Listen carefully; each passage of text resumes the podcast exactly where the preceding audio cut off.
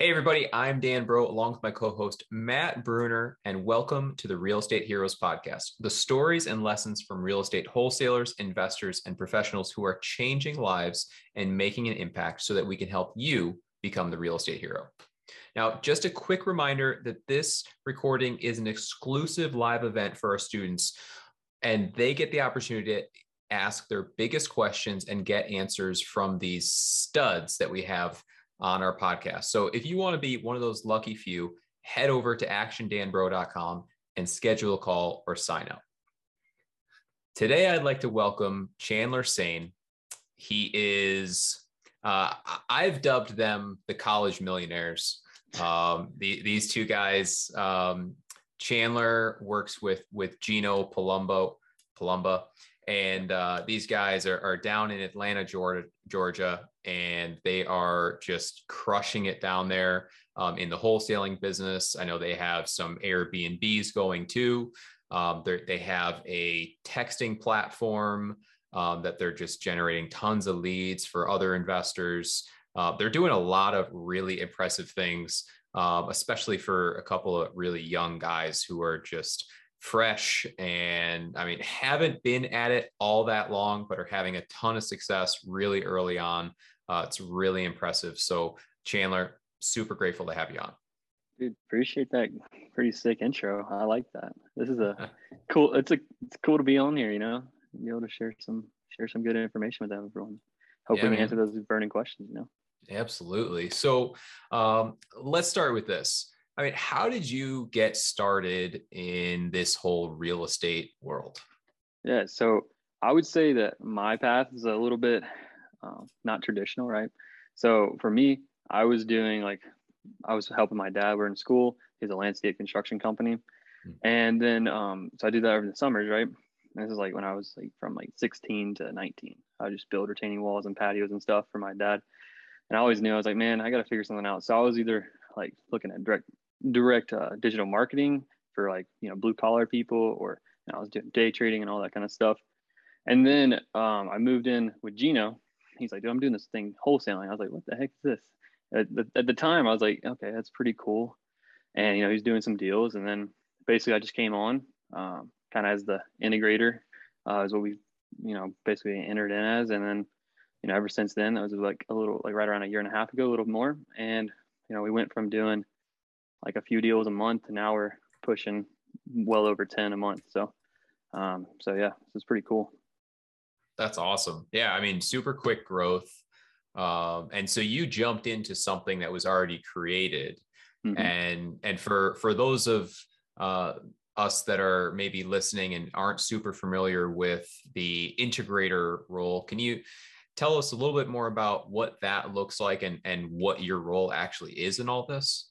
Yeah, so definitely starting out, it's it's a pretty crappy role, right? So we went from you know we're doing like one two deals a month, and you got no systems. We're just everyone's hustling, doing the thing, right? But you know, for me, I was like, oh, dude, this is like so unorganized. So um, I took all of what we were doing, and I basically built the entire business. Um, so all the structure, all the foundations, you know, the stuff like EOS. Um, if anyone's read the book Traction, great book, recommended 100%. Uh, Rocket Fuel is another one that goes along with it, but basically, you know, my job, literally, I built the entire foundation of the entire the, of the entire company. Um, you know, the processes, the how to track, uh, everything, all the numbers. Just you know, that was what I did. Um, so everyone else mainly focused on you know doing all the busy work, and I'd spend my time, you know, doing that stuff, of course, and then also you know focusing on laying the foundation, helping us get organized. Now, what my job looks like is now that we've laid the foundation, you know, a lot of long hours, a lot of long weeks uh, you know, I pretty much just coach people on our team. I'm just coaching the leaders on our team to do their job and overcome the obstacles. So literally I focus on the number one thing every day that's holding us back from growth. And I, um, you know, I look to find a solution for it. That's super interesting. So you find the number one roadblock or bottleneck in your business and figure out how to solve that problem. Mm-hmm. So how do you identify that one thing? Yeah. So, I mean, that's a super, that's not the easiest thing to do. Uh, I will say so. I, my philosophy is in anything, whether it's personal, business, or whatever, there's always only one thing that's really keeping you from getting to the next point. So, for example, just like something simple, um, I was talking to our marketing manager. She lives in Venezuela, um, but she's trying to get out of Venezuela, right? So her, she has bigger goals and bigger aspirations in life. And the, literally the one thing that holds her back is the infrastructure of her country, right? She wants to do all these great things, but she can't do them because literally she lives in a crappy country, which does suck, but that's what she has to do. So like I told her, you know, look, your job is to focus on that one thing to get out of the country. What is it? Whether it's to figure out how to get a visa, which we're going to be able to help her with, hopefully, to the United States, or you know, figure out how to get to Europe. So you know, it's for her, it's to get out of the country, right? For our business right now, you know, I'm looking around and I'm saying, well, you know, if we solved one problem, and this is like me trying to identify it now. If I if I solve one problem, that what is going to boom, I'm instantly going to do. So like, what's holding you back? So like, there's a rope here, like what's pushing against it, and like it's just holding you down, right? So for us, we can't get enough contracts, but it's not necessarily, oh man, we can't get enough contracts right now, because you don't have a contract problem. We have to look further up the river, right? So what's further up the river? We have appointments, and you have leads, and you have like marketing, right? So that's at the top of the river. And I can, and just real quick to give you a fundamentals, um, to go up the river, you want to make your business like a conveyor belt. So I know this is getting a little bit more off topic, but I feel it's a good background knowledge to um, get to how you identify the problem. So your business is a conveyor belt, right? So you start at marketing, and then you finish at you know selling deals, right? So how do we get between the two points? So one, you got marketing, so you got your big database of information. You're then you're going to create leads. Then from leads, you're going to create appointments to give people offers on their house. Then uh, after you give offers on appointments, you're going to then get contracts. And then when you get contracts, you're going to sell those deals. And that's the conveyor belt, right? Everything flows down the conveyor belt. Obviously, the funnel's bigger here and the funnel's smaller here.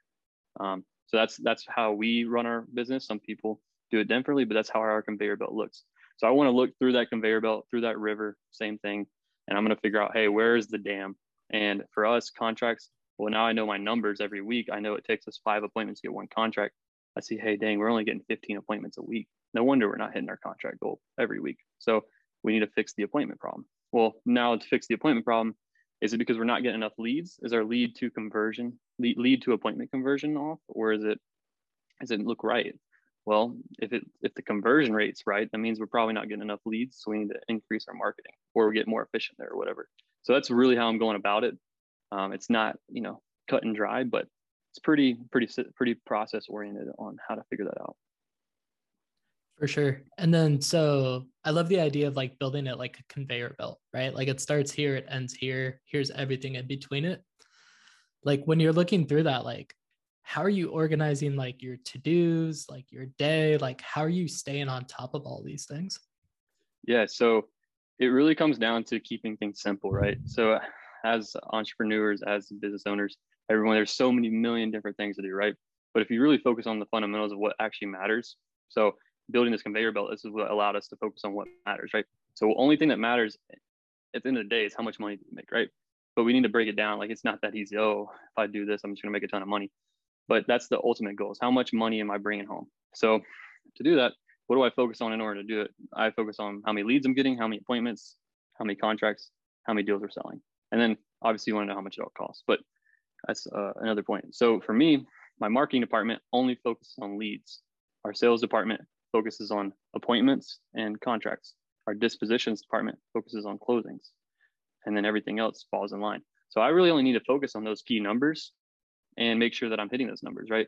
Uh, it's not so easy to say, what should those numbers be? Well, that kind of brings you to another question, right? You need to track your numbers, track those key metrics, and then see what it looks like over time, right? So you're going to see how many leads am I getting? How many appointments? How many contracts? And then you can just do some simple math um, and then figure out those conversion rates. And then you can, you know, create a standard, right? And then once you create that standard, you're able to just say, all right, so it takes me, you know, 10 leads to get an appointment. Well, if I want to get better, maybe I just try to get it to where it takes eight leads to an appointment. And then you can get more efficient that way. Yeah. So when you're evaluating those KPIs, when you're looking at all those numbers, like how would you choose whether you know increase like how would you choose whether you want to increase your marketing spend or just improve like the handling of your current leads yeah so that's that's a really tough question because and like it's tough like to make a decision on it because there's there's so many factors that play into it so i like to look at you know what is the industry standard right so if i can see like here's what other people are doing and here's what I'm doing. Oh, well, this guy's like crushing it. He's doing way better than I am at, in the uh, like the sales department. Like he's converting way more leads into, you know, contracts than I am. Well, I'm gonna like kind of think, man, I'm spending the same money as him, but he's getting way more than I am out of the out of that money, right? So I'm like, well, that's probably a me problem. I probably should get better at my job and make my team better and do that. So that's one way to do it. Um, and then the other way is like, you know, like industry standards for marketing spend per contract it's pretty standard for most people once you're at scale to be spending about like three thousand to four thousand dollars of ad spend per deal because most people's deal sizes are fifteen thousand or more. Um, just that's just in rough industry standard numbers. But so if you're not around that number, or you're way less or way more. If you're way more cost per acquisition, um, then you probably need to get better. Um, if you're way less, and that means you're doing really good, and you should spend more um, on marketing and you know increase what you're doing because it's working. So I'm curious, you mentioned like industry standard, like where are you getting that information from? Honestly, it comes from just talking and listening to a bunch of podcasts like this. So Real Estate Disruptors, another great podcast on YouTube. Tons of awesome stud individuals who run major wholesale operations. Um, talking to people in Facebook groups, just ask, you know, hey, you know, what is what is everyone, you know, how are they converting your leads to appointments, or how are you closing your deals? Like, what rate are you doing? And is it twenty percent, twenty five? And people will tell you what they're doing um, you know so simple stuff like that facebook groups other podcasts um, being intentional and trying like if you need to get that information i'm sure someone has it out there so just ask. So there's a place where you have masterminds facebook groups podcasts and you know dm dm me and i'll tell you a lot of them so um, yeah that's another way. So if if you're tracking all these numbers, I mean, how often are you evaluating these key ratios like number of leads per appointment or number of appointments per deal? Yeah. So really the only time I'm looking at the the ratio performance is like like for example, I'll give a good one like cold callers. One of the numbers that we love to look at on a daily basis because I found this really pushed the needle forward for us. And this is something we're gonna, you know, it's a really good example. So I've decided like, hey, I want to see how many hours per lead it takes for us to get, you know, a cold call. Like how many hours of calling does it take for one lead in cold calling? I saw that it was like four hours of calling for one lead. I was like, hmm, I wonder if I put an incentive around getting to three hours per one, eh, three hours of calling per one lead, is if what would happen? Not changing anything other than just putting an incentive out there. Um, and then to my surprise, not really a surprise because I've heard other people say it, but it went to two and a half hours for one lead for our entire team. And I was like, dang, nothing changed. Lead quality was the exact same, which means that like we converted the rest of our funnel the exact same way as we would have before. So that for that one, I check it. Every, we, our, I don't check it. Our uh, cold call manager checks it every single day.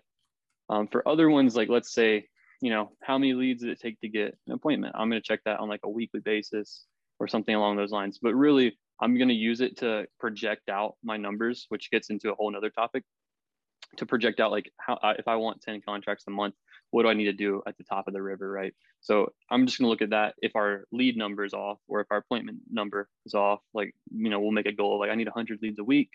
Okay, well we got 80, but down the line, I'm still getting the contracts that I want. I'm just converting better. I'm just doing a better job. But if it's like worse, then you want to look at it and just kind of gauge from there. So there's not like a set specific time period. It's just when my key number that lead number that I established, that appointment number, that contract number that I established for our team is off. If it's off, then I'll take a look and figure out what's going on with it. Hmm.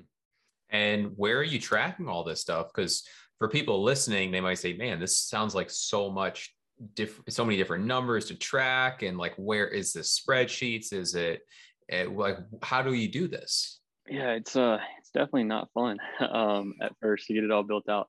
Uh, it, I would say you're lucky because no one ever told me like, hey, you should track these five metrics: how many leads you get, how many appointments, how many contracts, how many closings, how much did you make from all the, and then how much did you spend for everything, and then track it, you know, per part, right, per acquisition and then per disposition. No one ever mentioned that, so I had to figure that out on my own, which was real pain in the ass. Um, and but to keep it short, right, is track those key numbers, and then you do it all in just Google Docs we just every day, boom, put it in there, boom, put it in there, boom, put it in there.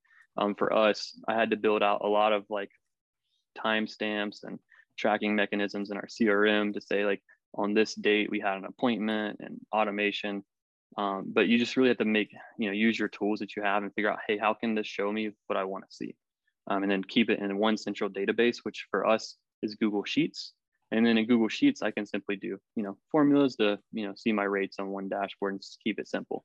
So as far as like simple data organization, not to get too boring, but you have a big bunch of data and then you have like one dashboard that shows you something that tells you a story, which that story would be a conversion rate or, you know, however it works. Cool. So if you were to tell someone these are the most important numbers to pay attention to, what would they be? Yeah, so I would say it depends on what position you are in the company. Um, every single person, I give one number so uh, obviously for me, I have more than one number, but um, every single person who's in a department, they have one number to hit.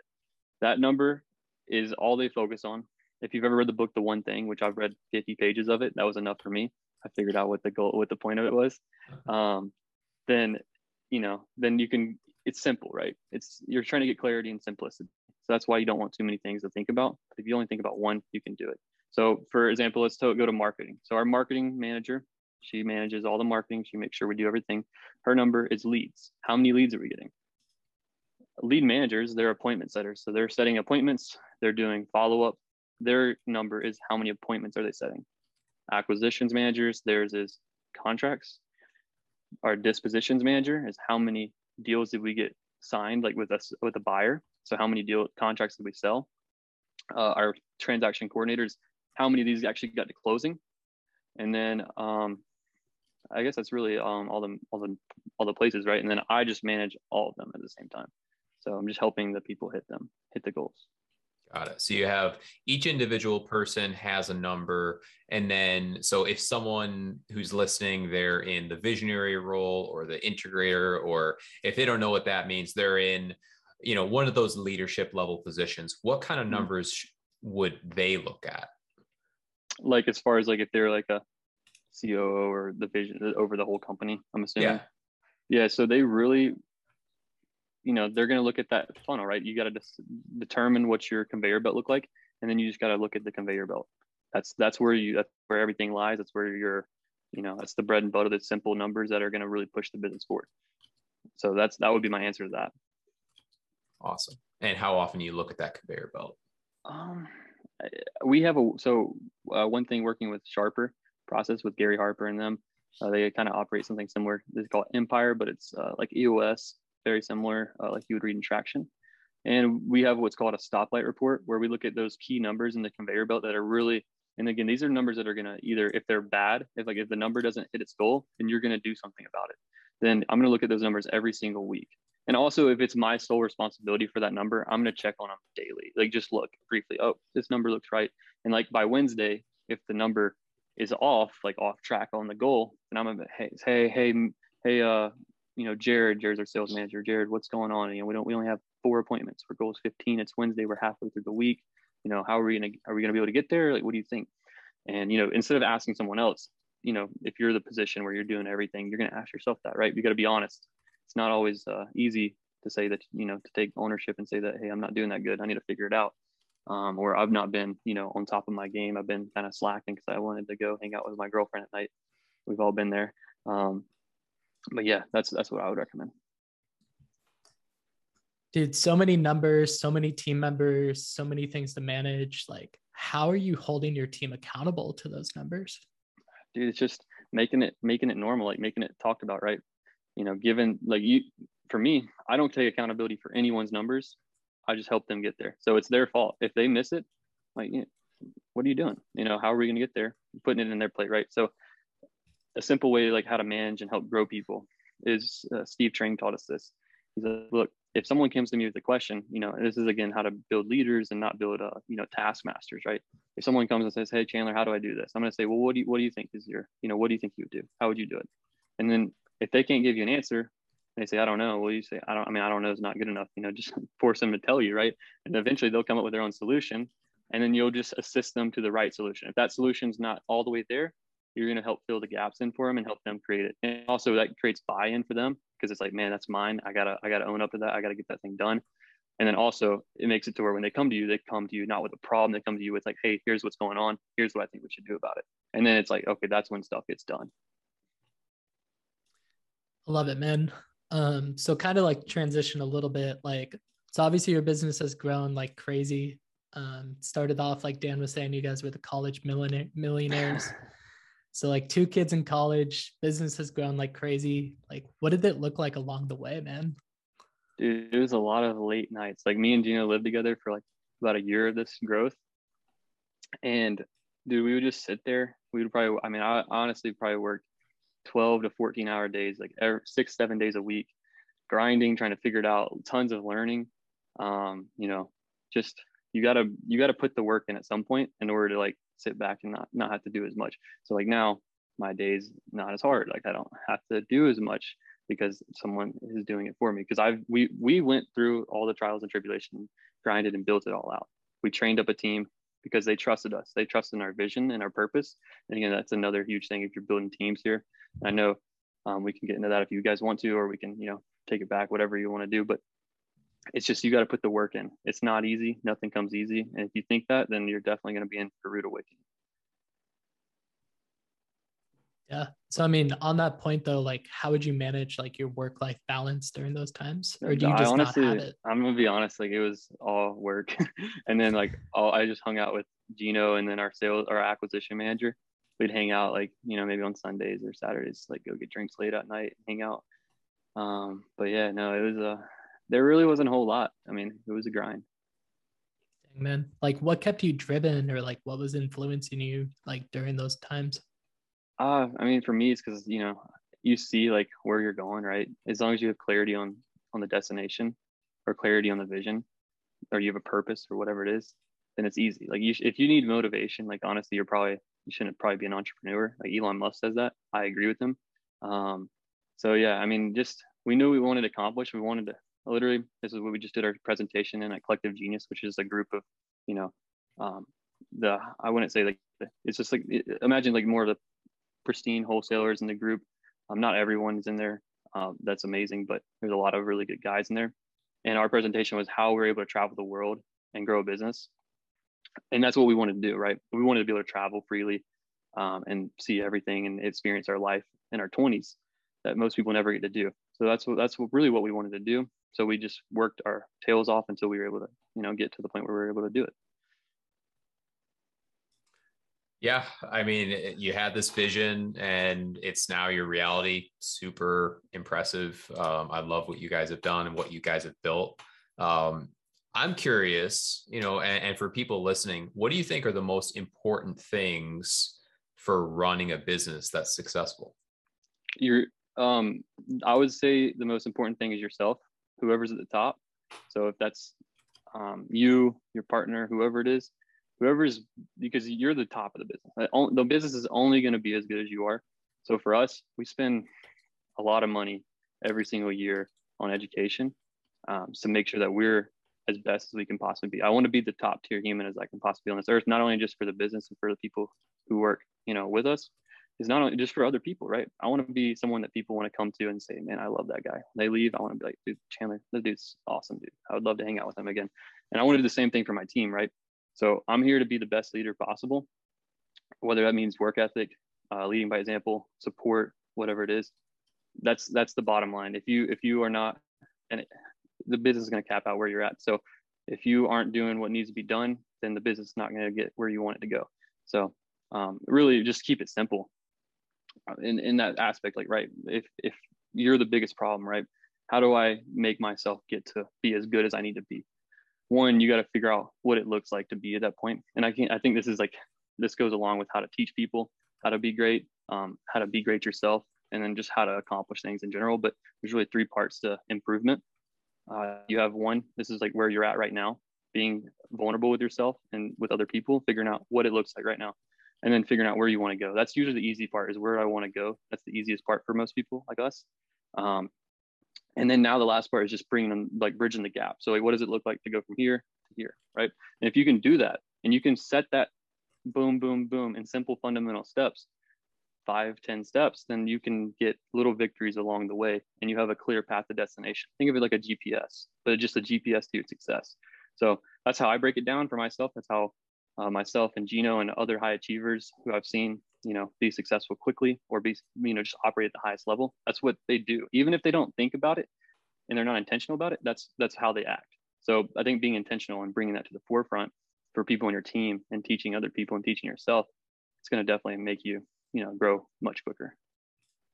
Yeah, I 100% agree. I, I mean, I'm firmly of the belief that personal development and business, like being a business owner or leader, are pretty much the same thing. Like mm-hmm. if you're not constantly investing in yourself, investing in the business, like it's just not going to go anywhere. You're just, yeah. you know, personally, you're not going to get what you want. Business wise, you're not going to get what you want. Like that's why you see those people who have super successful businesses. What is the one thing they all have in common?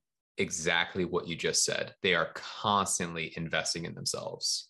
They're getting education. They're finding ways to improve their relationships, improve their health, improve eh, whatever aspect of their life, because it affects everything. It's not just it, it's not compartmentalized. Your our lives aren't like that. One thing affects everything else. If your health is crap and, and you feel like crap, it's going to affect how you interact with people. It's going to affect your energy and and your performance. So 100% agree on that yeah and I, I think it's the most valuable thing that i've learned is like you know i've always been one to push myself because i wrestled in college for a year and i did it in high school all throughout but i started doing this thing it's called ultra marathons and if you don't know what that is it's just basically running anything farther than a marathon which is not that fun to be honest but i was talking to some people like um, I, I, was talking to christina kraus if you're familiar with who she is um, they run an awesome marketing agency but she was like asking me why I do it. I was like, to be honest, I was like, it's just because if you force yourself to do something that's not fun or something you don't want to do, it's not, you know, it's just super hard. It's like when something menial comes around in business where you're just typing in a spreadsheet, oh, this property didn't go through. It's not even a big deal. Like you don't even think about it because you've literally trained your mind to be so rock solid that when anything happens, you just figure it out. And, you know, I think that the mindset training from doing these like just doing hard things like do do something you don't want to do like if you listen to david goggins say i don't want to run every day but he does goes and does it just because he knows that it's the best thing it's the right thing to do so something like that the mindset training is worth i don't know i can't put a number on it but it's worth just infinite infinite infinite amount of money yeah absolutely uh, so given everything you know now if you were to advise someone who's just starting out what would you say these are the top three to five things to focus on? Yeah. So the first thing is I would figure out a way to get leads coming in, right? So if that's SMS, that's cold calling. Just master that. Master one thing. Get it coming in. Talk to people. Like if you're not talking to people, you're talking to people with houses, right? You're just asking if they want to sell their house and go down the path. Like there's plenty of scripts out there. If you DM me on Instagram, I'll send you our script for how we pre-qualify sellers and just boom it's like I just talk to people master how to get people who are interested on the phone and selling their house and then you know start giving offers and then you know listen to a bunch of podcasts talking about sales like brent daniels is great for cold calling and talking to people you know pace morby is a genius on the phones i mean you listen to just those guys and i mean you know, before long and you just just time over time over time. I mean there's guys taking them six eight 12 months to do a deal. So i mean if you just keep doing something every single day that's talking to someone with a house and seeing if they want to sell their house and then trying to buy their house for an off for a price uh, eventually it's going to line up and it's all going to work out. But to really get specific master a marketing channel like get really good at talking to people and then you know that'll kind of everything will kind of line itself up for you awesome and so looking through your whole journey of from where you guys started to where you are now what do you think is the biggest mistake you guys made. The biggest mistake we made. Um, that's a good question. I've never really thought about it. Um, I mean, I think for me, my biggest mistake, and I, and Gino, I'm sure he can speak to his, but for me, it's just being okay with not knowing everything. So like, I feel like I don't have too much of an ego, but when it comes to trying to figure problems out, I like to do it on my on my own, and I still struggle with this today. But if a long time ago I would just ask someone who knew more than me, hey, how do you how how do you like structure your business? Then I would have saved myself so many hours and trials and just trying to figure it out. So just I would say ask people who know more than you questions. Don't be afraid to ask. That for me, that was like the probably my biggest mistake is even though I grew we grew quickly um, and I was able to learn quickly, I think I could have done it faster. I've just been okay with asking questions. So for me, just lay it out on the line, even if it's a dumb question, just ask it anyways. Because you know, even now, like we still have dumb small questions that we're like, dude, how does that really work? And you know, you get the answer, and then it fixes a lot of stuff. So for me, that would be it. Yeah. So asking people who know more than you. So who were some of your bigger influences? Yeah. So uh, I think listening to the Real Estate Disruptors podcast gave us a ton of clarity on what needed to be done because they have guys who are in collective genius who don't work on they don't work in their business anymore so they kind of talk about some small things here and there so that's a more time consuming way um, someone who really told like showed us that we need to step our game up is when we did uh, tiffany high their virtual coaching class. It's like a thousand dollars for they do like five weeks of training. So you get like 10 hours of calls with them for a thousand dollars. And they run a very tight ship from what it seems on the outside. They're doing you know 200k a month. They're crushing it in ohio. Um, that told us that hey we suck. We need to figure out our stuff and get it together. Um, so that was like a big big push in the back. And then steve trang is another person great mentor of ours uh, a lot of sales training i think dan you did his stuff too. It's you know, phenomenal. So if you listen to dan you're gonna you're gonna be dialed in on sales for sure. Um, and then other than that like just talking to a bunch of people like masterminds investing in masterminds once you get some you know money that's you know you, you don't need it to invest in your business you don't need to keep yourself afloat um, you know and figure out what to join who to join what mastermind to join. So collective genius was an awesome one for us. Like i said tiffany high their virtual co- coaching class was just incredible. Um, and then picking someone to follow who has already done what you want to do. So now what we did is you know our goal is to get up to a million a month by the by 2023 uh, so we got Ren Bartlett, who they're kind of a quiet company in uh, the southeast, but they have like nine different states that they operate in, and they're doing like 15 plus million this year in revenue. But they're gonna uh, in like 200. He says you're gonna do 200 deals this month, which is insane. Uh, but he's we were meeting with him on a weekly basis uh, just to talk about our problems, and you know he's gonna mentor us all the way through.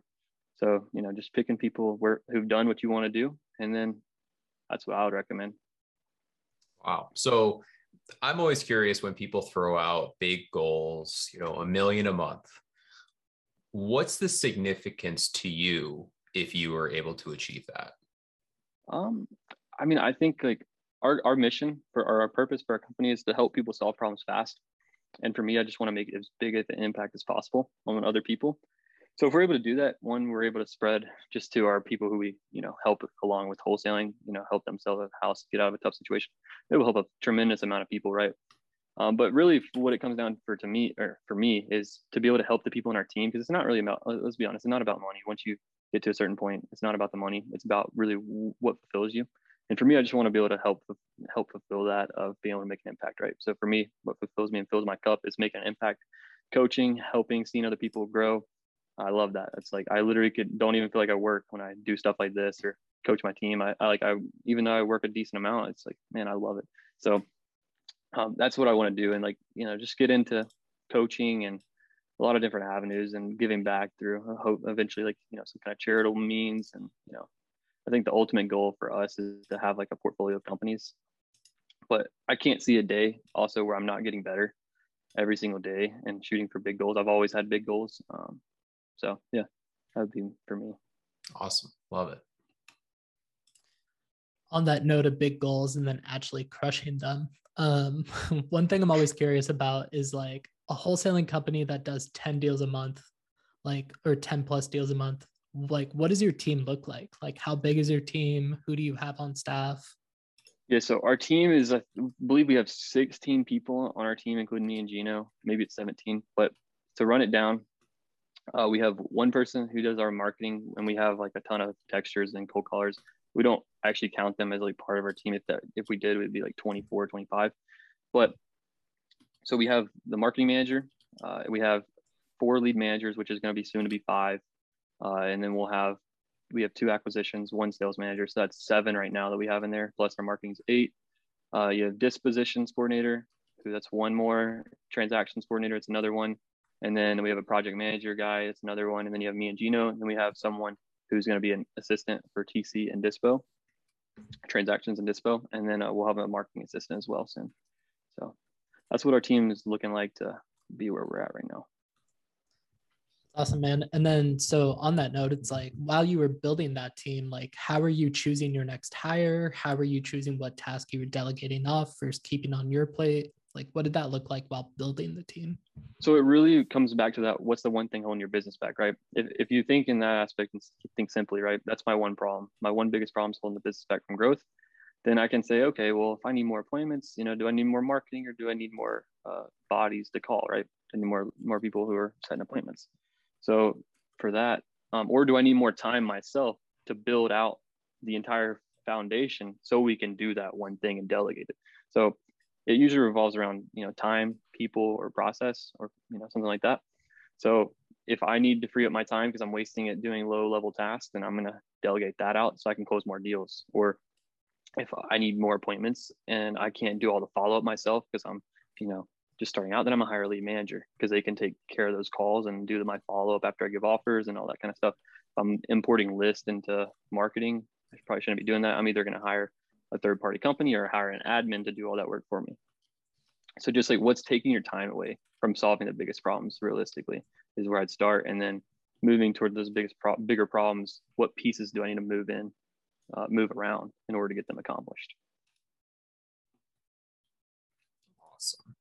So I'm super curious. Um, obviously, you've had a big variety of experience. You've you've gone from you know just starting out to now doing really well.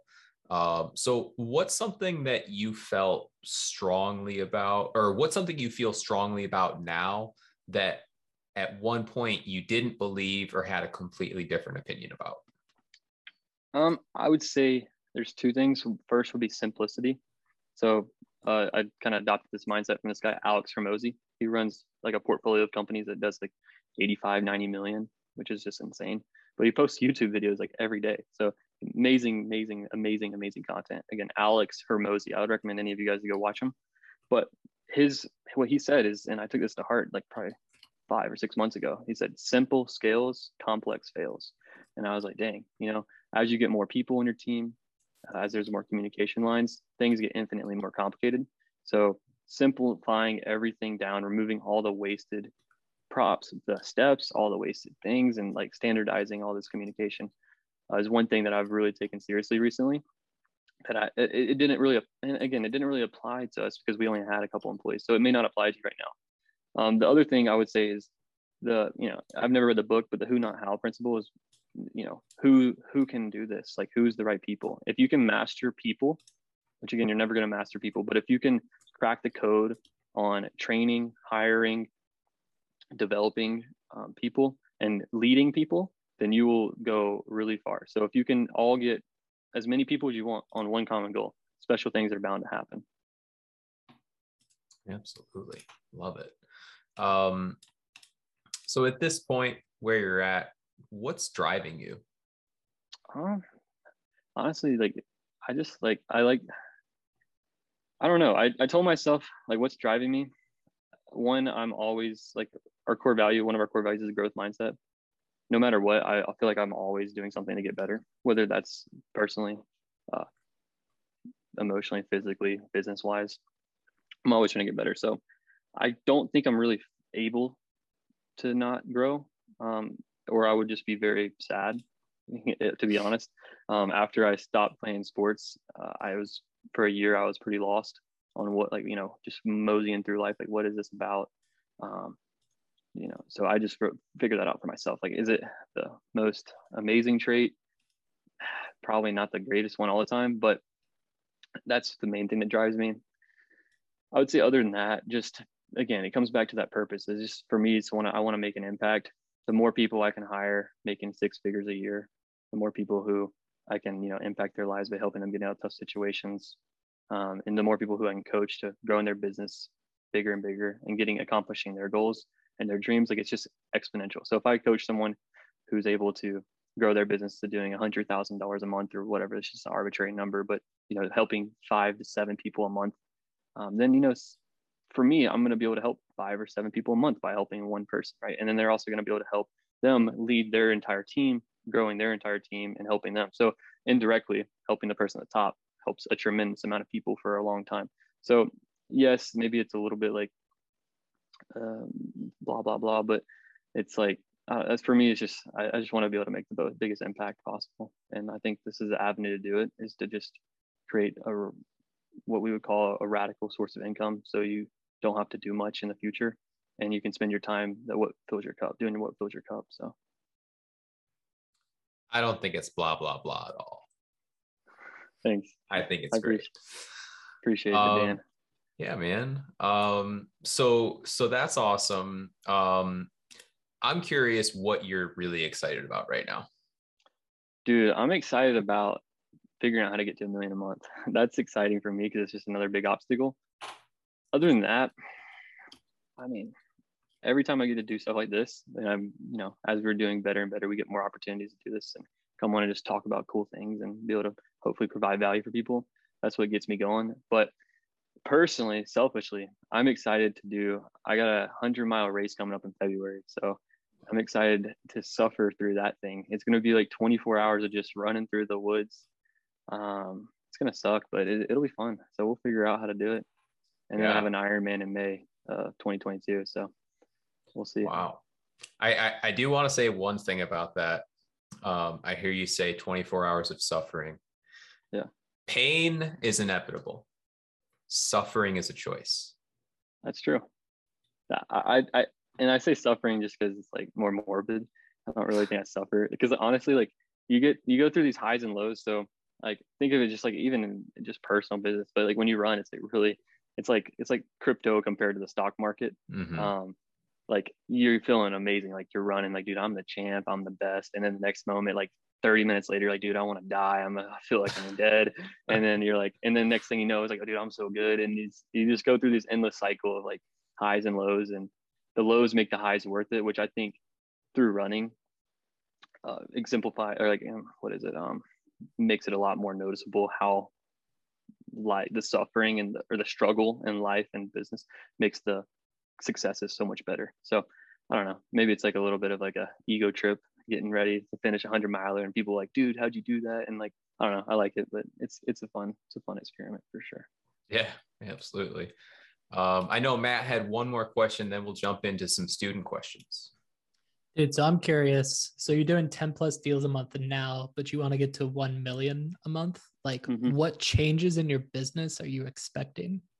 Um it's yeah, so from going from where we're at to like around like to double from where we're at. Our team is our core team is like in place. We don't really need anything special.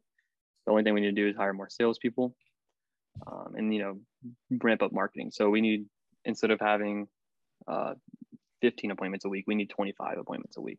That's really for us to go to the next step. To go from there, like let's say half a million a month to a million a month, uh, it's going to definitely be an interesting shift because we're going to have to hire another sales manager role, which means we're going to have to double our sales staff.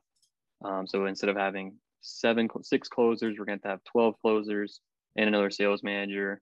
And then we'll have to have more lead managers. So instead of like 10 lead managers or 12 lead managers, we'll have to have like 20 which is a lot more people. And then I'm sure on the back end, the fulfillment, like we're going to need more than one T one transaction coordinator. We're going to need probably like a title specialist. We're going to need someone who's focused on onboarding and training and like the human capital person. We're probably going to want an in-house CFO type type deal, or you know, a whole bunch of more interesting avenues. And then I'm sure there's more to come than I'm just thinking about off the top of my head, but it's definitely going to be. I mean, that's a that's a big leap. Um, it's not going to be easy or fun, for some of the parts, but it will be um, a lot, and I'll definitely you know, update everyone on what we go through. Yeah. So. One thing I heard you mentioned the hiring a CFO. Um, one of my favorite people and my my personal accountability partner, David Richter. Um, mm-hmm. He was a, a, previous podcast guest. He he owns and runs Simple CFO. Um, basically basically a fractional CFO service. Um, highly recommend looking into them before you go and spend 200 grand to hire a CFO. Yeah. Oh yeah. So we we actually use Marcus Krigler, who is another like this one of the CG uh, providers for fractional CFO, and we were between him and a simple CFO, uh, David. I've, I've I actually never talked to David because we just uh, we met Marcus at one of the events and he stole our heart. But I've heard like his presentation, one of the presentations uh, David did at like the collective genius was just phenomenal. So yeah, um, I, I, definitely agree. He's, he's he crushes. So awesome. All right, let's um, get into some student questions. Um, Aaron is asking, when you started wholesaling with Gino, was your plan to build the business to a million dollars a month, and how did that goal change over time? Honestly, like we were even thinking 100k. Like, dang, that's crazy, 100k. Um, we were doing like we are probably doing like I don't know half that. Um, and yes, I mean we didn't even know that it was like we knew people were doing like 500k, but like our mentor is freaking gonna go nationwide. So his goal, like he's telling 2025 they're gonna do 100 mil, is what he's projected. So I'm like, I mean like 10 million doesn't look that crazy, you know. So um, I would say really just like limiting beliefs, man. Like that's what's mm. changed. It's like we're like, are we capable of doing this? Like how how is this going to happen but then just like pushing that out of your mind like if you have a limiting belief like really challenge that like if you have a belief like i can't do more than that well why can't you who, who, who would have thought that we were able to do a completely virtual team and do what we're doing now um, at, at, the age we're doing it right and we're 22 years old i dropped out of college and my mom was not that happy like who who would have thought that what would have that decision would have resulted in this result right mm-hmm. but if you're betting on yourself like you should be able to win that bet every time. That should be the easiest bet you take. So if you want to do something, don't let other people who are never going to be as successful as you, not because it's morbid, just because there's a reason why the 1% is the 1%. Um, you just believe in yourself, right? Believe in the cause, believe in the process and, you know, challenge what you're going to do. Like, can I do, do I want to do a million? It's like, what do you want? Like work life balance too? Like, do you just want to get to a point and like chill and hang out? um, I, for me, I don't think that's really an option for myself just to do nothing. So that's kind of why we're taking that route. But yeah, that's part of it. Absolutely. This one of our next questions from Gabe, um, sort of uh, trails right off of that. So Gabe asks, how do you push past mental blocks, self doubt, or lack of motivation? The lack of motivation when we are hit on, that shouldn't be a problem. If it is, you need to do some soul searching. Um, other than that, mental roadblocks, that's a real challenge, honestly. I would, t- I mean, talking to other people who are doing what you're doing and just like telling them, like, you being vulnerable and say, hey, this is what I'm dealing with right now, man. And then they'll say, dude, I actually am dealing with the same thing. and then you'll figure out, okay, well, let's figure out how to come over, overcome this. And then once you do it enough times, you'll get strong enough to where you're just like, ah, I can do this on my own. For me, that's why I run these ultra marathons. Part of it is because now mental roadblocks are seem simple because it's like a five foot wall instead of a 10 foot wall. Cause I've done stuff that's extremely physically, mentally like brutalizing for hours on end. So this one thing that I need to figure out and sit down and just think about, just thinking is easy. Running is hard. So that's like how I've overcome it, just doing stuff you don't want to do over and over again and then getting better and getting stronger. Absolutely. It's awesome, man. And then uh, another question is what markets are you in? Uh, we're only in Atlanta, so we do about like an hour radius of Atlanta. Um, we, our main two counties are Cobb and Gwinnett. So if any of you guys are doing deals in Cobb or Gwinnett, we got hedge funds paying out the wazoo. So just send them over to me. Love it. And then, so Chandler, what helps you get through the lows or the struggles in your business? And what do you say to others when you're doing your coaching that are going through that as well? I just try to figure out the figure out what's causing the pain, right? it's like talking to a seller. There's anytime you're talking to people it's always sales. There's always objections whether it's with yourself or with other people. So it's just overcoming that right? So whether you're in your own way by getting you know by having limiting beliefs having doubting beliefs you know acknowledge it. Say like have the self-awareness to just sit down unplug from all music all distractions and just have silence. And you'll think about those big struggles and you'll say this is and if you can nail down that one problem that one objection then all you have to do is just overcome it and it makes it much more simple when you break it down that way because it's like oh there's only one thing i got to solve instead of a lot of confusion so that's what i do Yeah, it's all about getting to like that root cause, right? Mm. And I think a lot of it comes back to simplicity, right? Uh, hit on like six, like the last six months. That's all it's been about is simplicity. So if you can take things back to one thing, again, the book I read 50 pages of, I don't really read that much, but I did read some of that one. One thing will literally change your entire life just by focusing on that and then moving to the next one. Love it.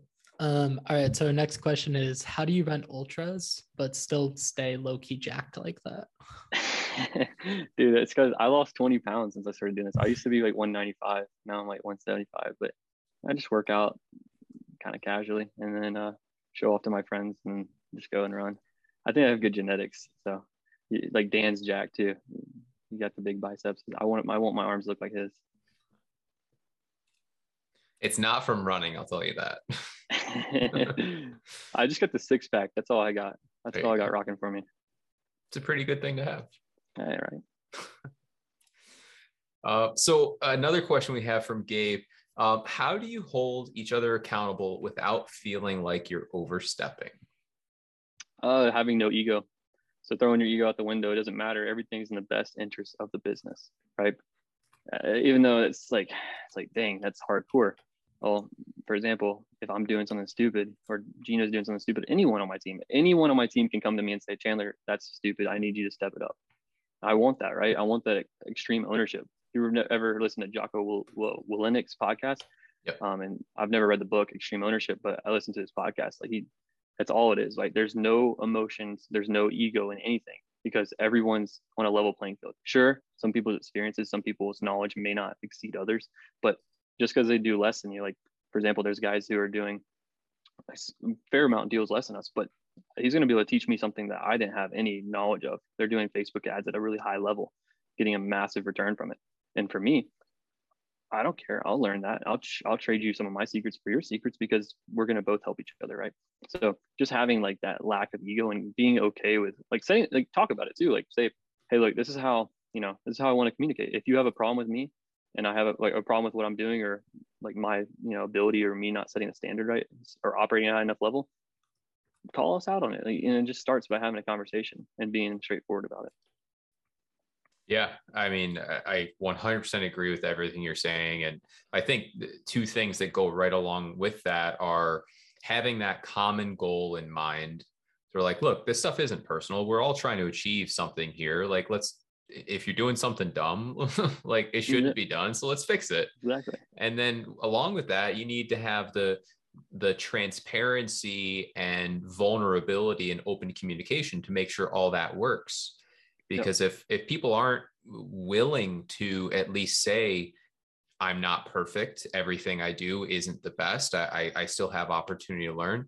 Then there's no there's nowhere to go from there if if people are just stuck thinking i have all the answers and it's my way or or nothing mm-hmm. um, then there's no room for growth yep because 10 people's brains are going to outpass that one guy even if he's a genius guys up here his brain's to and he only takes his way he's to run out of ideas and the people who go together are to go much further yep absolutely um also don't be a dick about it too like you can say it in a nice way yeah. Uh, when you call someone out on their their, their stuff.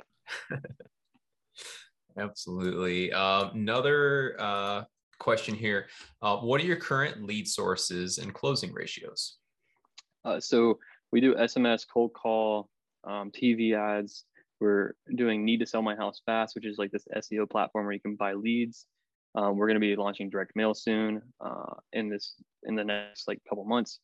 Uh, we have SEO running with a website. And then I think oh, obviously JV, like uh, partnering with other wholesalers, and then um, yeah, I think that rounds it out right there. We're we're working to get in a couple more lead sources coming up in the next like three to four months.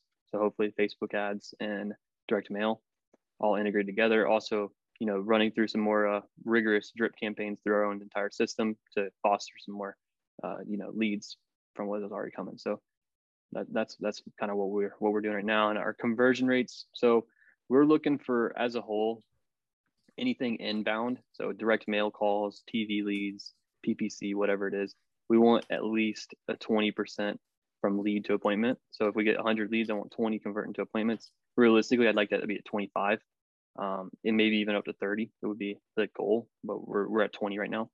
Um, for conversions, everything once it gets to appointment is the same quality. Everything's the same. So everything from appointment to contracts going to convert the same. It's five appointments to one contract. So that's again 20%. Goal is to get that to, uh, to 25.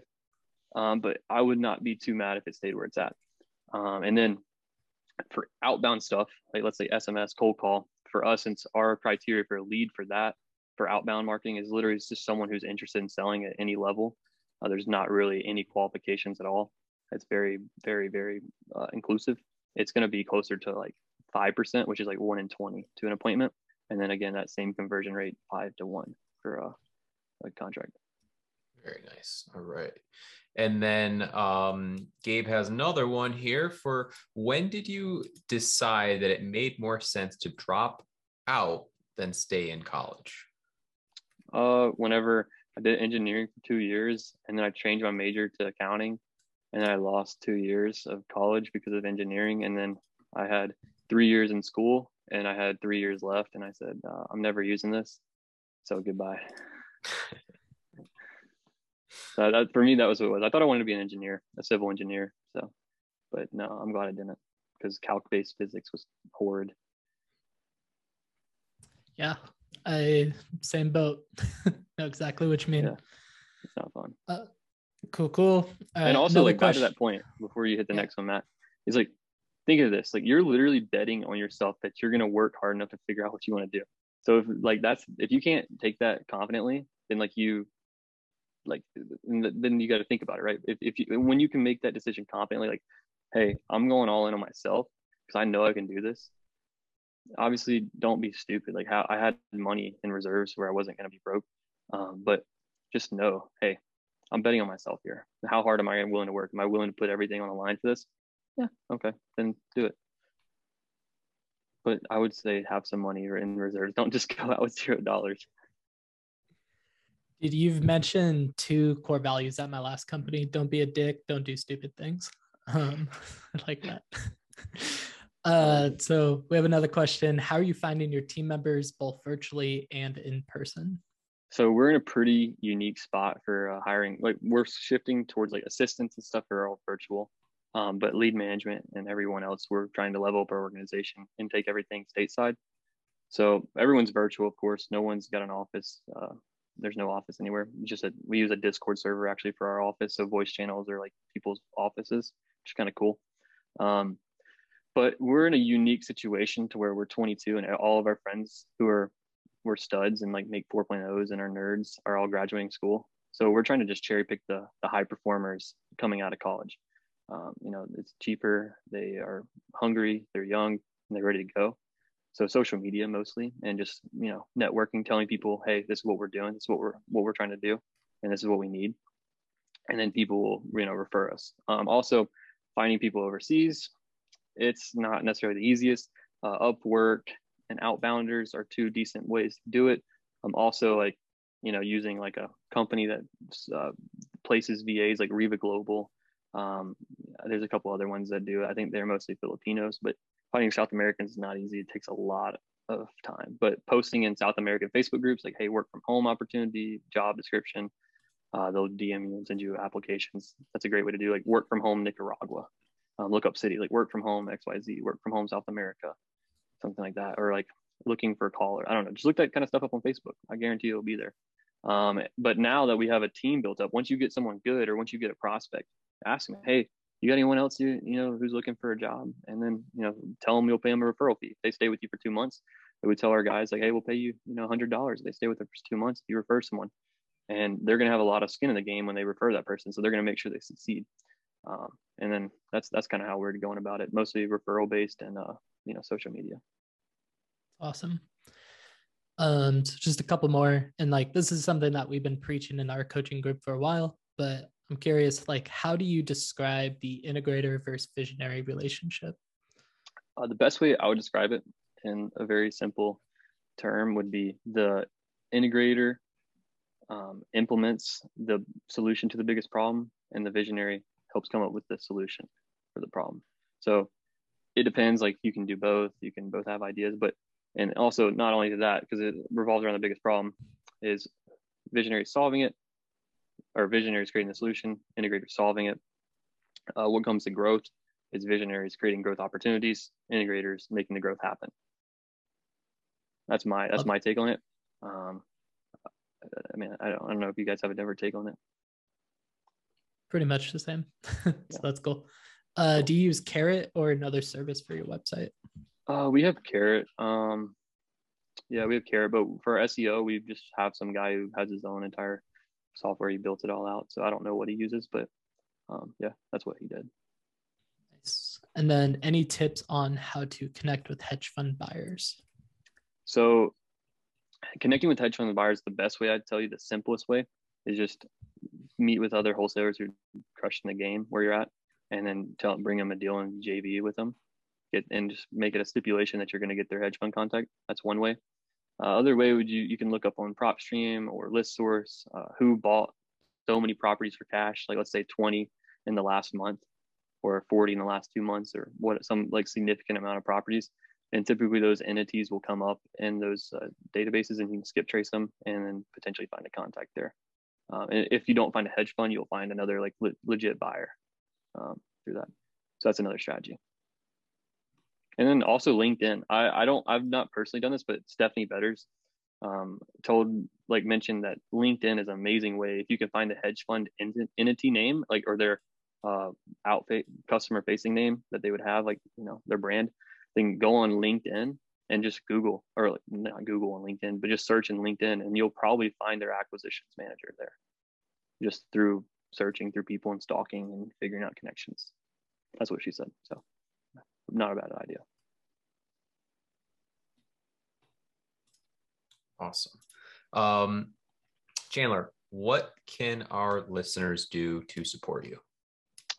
Well, you can follow me on Instagram uh, at Chandler Sane. It's right there in the bottom left on the little screen. Um, other than that, we have like if you guys are looking to, you know, you got some you're done some deals and you're looking to outsource your marketing, we do have a texting service and a cold calling service where we do everything for you, done for you, uh, lead gen basically. So that's one thing we do have. Um, other than that, man, just we also do a, like a, yeah, I mean that's pretty much it, right? You just follow me on Instagram. If I have anything cool, just I don't know, just like it. I don't know. Um, but yeah, that's if you don't want to do the lead gen thing or anything like that, just I don't know, give me a follow and ask any questions. Hope let me provide some value to you. Awesome. And then what's the one thing that you would hope people would remember and take away from this conversation? Um, I mean, it really like I would say the one thing would be it's it's this invest in yourself because ultimately that's what is gonna be the, the cap for everything you do in life. It's gonna be you. What are you capable of? whether that's uh, limiting beliefs wise, um, goals, aspirations, leadership ability, um, whatever mindset, whatever it is, you're going to be determining where, how far you go in life, right?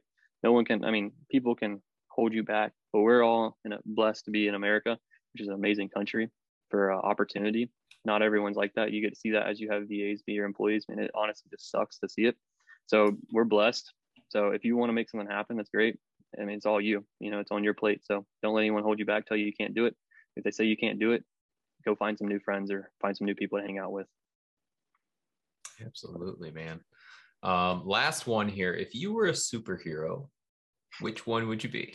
Dude, I've been asking myself this since middle school, um, which wasn't that long ago, let's be honest. uh, I would say, which one would I be? Dude, I think it'd be pretty sick to be Superman just because he can fly. He can like he's like the most normal superhero that would like make sense, but he's got laser vision. He can fly. He can I don't know. He's got nice chin. Uh, he could probably run ultra marathons too. Dude, he oh man, I could crush some ultra marathons if I was Superman. I should really be Flash if I want to do this ultra marathons, but um, yeah, I don't know. I think it'd be cool to be Superman. I guess. Awesome. I haven't actually been asked that in a long time. Very cool. All right, man. Well, Chandler, thank you for being on here, sharing your stories and your lessons. I know we're all better for it. Super grateful for you, man. Um, everyone who's listening in, thank you for listening. Uh, if you got value out of this, please like, subscribe, comment, share with your friends. And I also want to make sure that you're able to grow from this. So just pick one thing from today and take action on it right now. As soon as you're done listening, just do one thing to move in the right direction. Make the call, schedule the meeting, just do something. The only way you're going to grow is by taking action. So go out and take action. Signing off, this is Dan Bro, along with my co host, Matt Bruner with Real Estate Heroes.